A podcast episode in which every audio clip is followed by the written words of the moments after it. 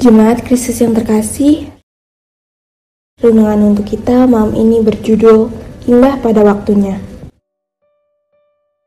Dan bacaan kita diambil dari kitab Pengkhotbah 3 ayat 1 sampai 8 dan 11. Beginilah firman Tuhan. Untuk segala sesuatu ada masanya. Untuk apa pun di bawah langit ada waktunya ada waktu untuk lahir, ada waktu untuk meninggal, ada waktu untuk menanam, ada waktu untuk mencabut yang ditanam. Ada waktu untuk membunuh, ada waktu untuk menyembuhkan.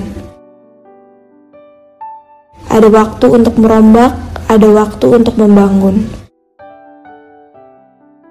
Ada waktu untuk menangis, ada waktu untuk tertawa. Ada waktu untuk meratap, ada waktu untuk menari ada waktu untuk membuang batu, ada waktu untuk mengumpulkan batu, ada waktu untuk memeluk, ada waktu untuk menahan diri dari memeluk. Ada waktu untuk mencari, ada waktu untuk membiarkan rugi, ada waktu untuk menyimpan, ada waktu untuk membuang.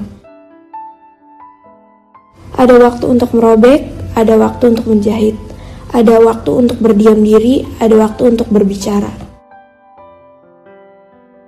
Ada waktu untuk mengasihi, ada waktu untuk membenci, ada waktu untuk perang, ada waktu untuk damai. Ia membuat segala sesuatu indah pada waktunya, bahkan ia memberikan kekekalan dalam hati mereka. Tetapi manusia tidak dapat menyelami pekerjaan yang dilakukan Allah dari awal sampai akhir.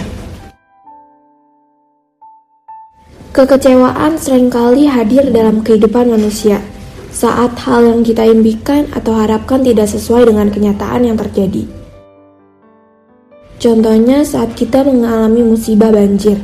Seringkali kita akan berpikir untuk apa bekerja keras membangun rumah jika pada akhirnya semua akan hancur luluh ratak oleh banjir.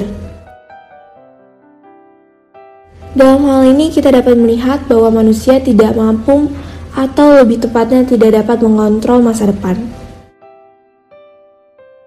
Ada kalanya yang kita lakukan berhasil sehingga kita dan keluarga dilimpahi dengan kesehatan, berkat dan sukacita.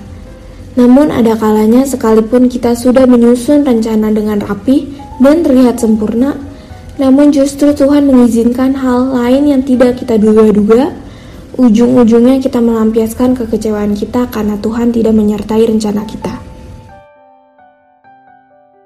Seperti yang dikatakan dalam kitab pengkhotbah bahwa segala sesuatu akan indah pada waktunya.